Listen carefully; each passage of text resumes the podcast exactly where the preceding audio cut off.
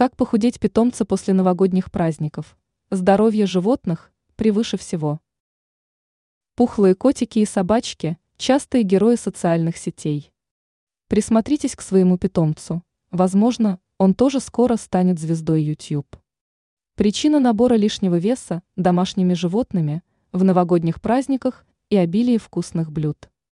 Если вы хотите помочь любимцу вернуться в здоровое и активное состояние, воспользуйтесь этими простыми мерами по избавлению от лишних килограммов.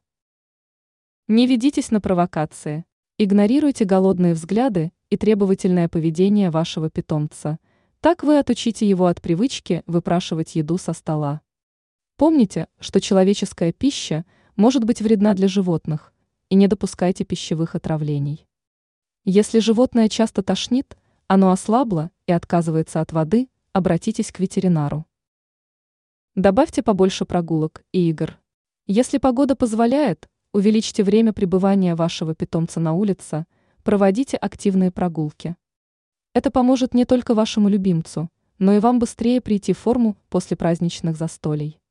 Котам, которые проводят большую часть времени дома, можно подарить новые игрушки – которые помогут им расходовать лишние калории.